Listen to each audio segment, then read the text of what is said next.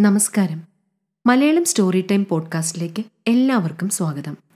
ഇത്തവണ എന്റെ സുഹൃത്തായ സരിതാ സുനിലിന്റെ മറ്റൊരു ചെറുകഥയായ ഇലകളാണ് ഞാൻ നിങ്ങൾക്ക് വേണ്ടി അവതരിപ്പിക്കാൻ പോകുന്നത്.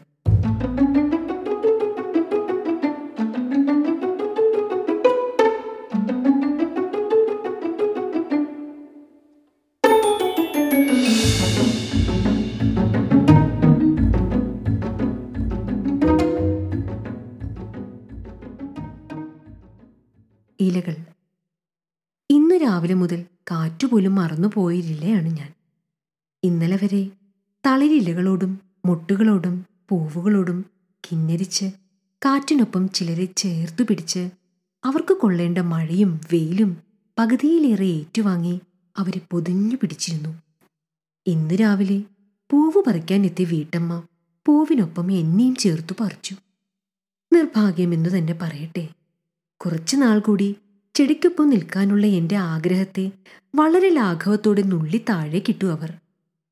നടന്നു പോകവേ അവരുടെ പാത പതനമേറ്റ് ഭൂമിയോട് കൂടുതൽ പറ്റിച്ചേർന്നു പോയി ഞാൻ. പൂവ് പക്ഷേ അവരോടൊപ്പം പോകാനാണ് ആഗ്രഹിച്ചിരുന്നത്. ഇവിടെ ഇങ്ങനെ ചെടിയിൽ നിൽക്കുന്നതിനേക്കാൾ നല്ലത് അവരോടൊപ്പം പോകുന്നതാണത്രേ. പാവം തുടുത്തു ചന്തത്തിൽ നിന്ന പൂവിനെ അവരെവിടേക്കാണാവോ കൊണ്ടുപോയത്? പൂജയ്ക്കാണോ അതോ ഫ്ലവർ വേസിലേക്കാണോ? അതോ ആരുടെയെങ്കിലും തലയിൽ ചൂടി വെറും വാടിയ പൂവായി കുപ്പയിലേക്ക് തള്ളപ്പെടാനാണോ? ഒന്നും അറിയാൻ കഴിയുന്നില്ലല്ലോ ഒന്നും. ഇനിയിപ്പോൾ ഇവിടെ കിടന്ന് ദ്രവിച്ച് ശരീരഭാഗങ്ങൾ അടർന്നു വീണ് മഞ്ഞ ഞരമ്പുകൾ മാത്രമായി മണ്ണോട് ചേരാനാവും വിധി. വിധിഹിതം നടക്കട്ടെ. വൈകുന്നേരം സ്കൂളിൽ നിന്ന് വന്ന കുട്ടി ചെടിയുടെ അടുത്തെത്തി. അവൻ എന്നും വരാറുണ്ട്.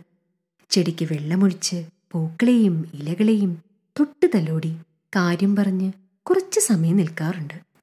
അമ്മേ ഇതിൽ നിന്ന് പൂവ് എവിടെ പോയി? അത് പറിച്ച് ചേച്ചിയുടെ മുടിയിൽ ചൂടിക്കൊടുത്തല്ലോ എന്താ മോനെ? എന്തു ഭംഗിയായിരുന്നു. അത് പറിക്കണ്ടായിരുന്നു അമ്മേ. ഷോ ദേ ഇലയും അടർന്നു വീണല്ലോ അമ്മേ. ഓ അതാ പൂവിനൊപ്പം വന്നതാ. പഴുത്തിലകളെല്ലാം പൊഴിഞ്ഞു വീണു പോകാനുള്ളതാ. അതിനിത് പച്ച ഇലയല്ലേ അമ്മേ? അതവിടെ ഇട്ടേച്ച് നീ ഇങ്ങ് അകത്തേക്ക് വരുന്നുണ്ടോ ഉണ്ണിക്കുട്ടാ? പഴുത്ത ഇലകളെല്ലാം പൊഴിഞ്ഞു വീഴാനുള്ളതാണെന്ന പാഠം അവന് നൽകി അമ്മ അകത്തേക്ക് പോയി. പാവം കുട്ടി. അവൻ എന്നെ അരുമയോടെ തിരികെ ചെടിയിലേക്ക് ചേർത്ത് വെച്ചു. ഒരിക്കൽ ഞെട്ടറ്റവയൊന്നും അതേ ഉറപ്പോടെ തിരികെ യോജിപ്പിക്കാൻ കഴിയില്ല എന്ന് അവനോട് എന്റെ മനസ്സ് പറഞ്ഞത് അവന് കേൾക്കാൻ കഴിയില്ലല്ലോ. ഇനി കാറ്റിനോടൊപ്പം കുറച്ചു ദൂരം പറക്കാൻ കഴിയുമായിരിക്കും എന്ന് ഞാൻ വെറുതെ മോഹിച്ചുപോയി.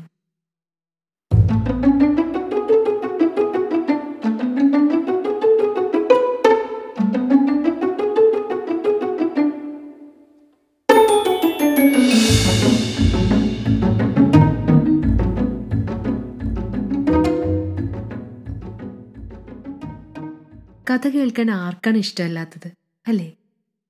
പ്രവാസികളായ നമ്മുടെ കുട്ടികൾക്ക് മലയാള ഭാഷ പഠിക്കാനും മനസ്സിലാക്കാനും സഹായിക്കുന്ന രീതിയിൽ ഒരു നല്ല പോഡ്കാസ്റ്റിന്റെ അഭാവം ഉണ്ടെന്ന് തോന്നിയത് കൊണ്ടാണ് ഇങ്ങനൊരു ശ്രമം നമ്മളോട് നടത്തുന്നത്. നിങ്ങളുടെ വിലയേറിയ അഭിപ്രായം ഞങ്ങളെ അറിയിക്കുക. ഞങ്ങളുടെ ഇമെയിൽ ഈ ലിങ്കിന്റെ ഡിസ്ക്രിപ്ഷനിൽ കൊടുത്തിട്ടുണ്ട്. നന്ദി.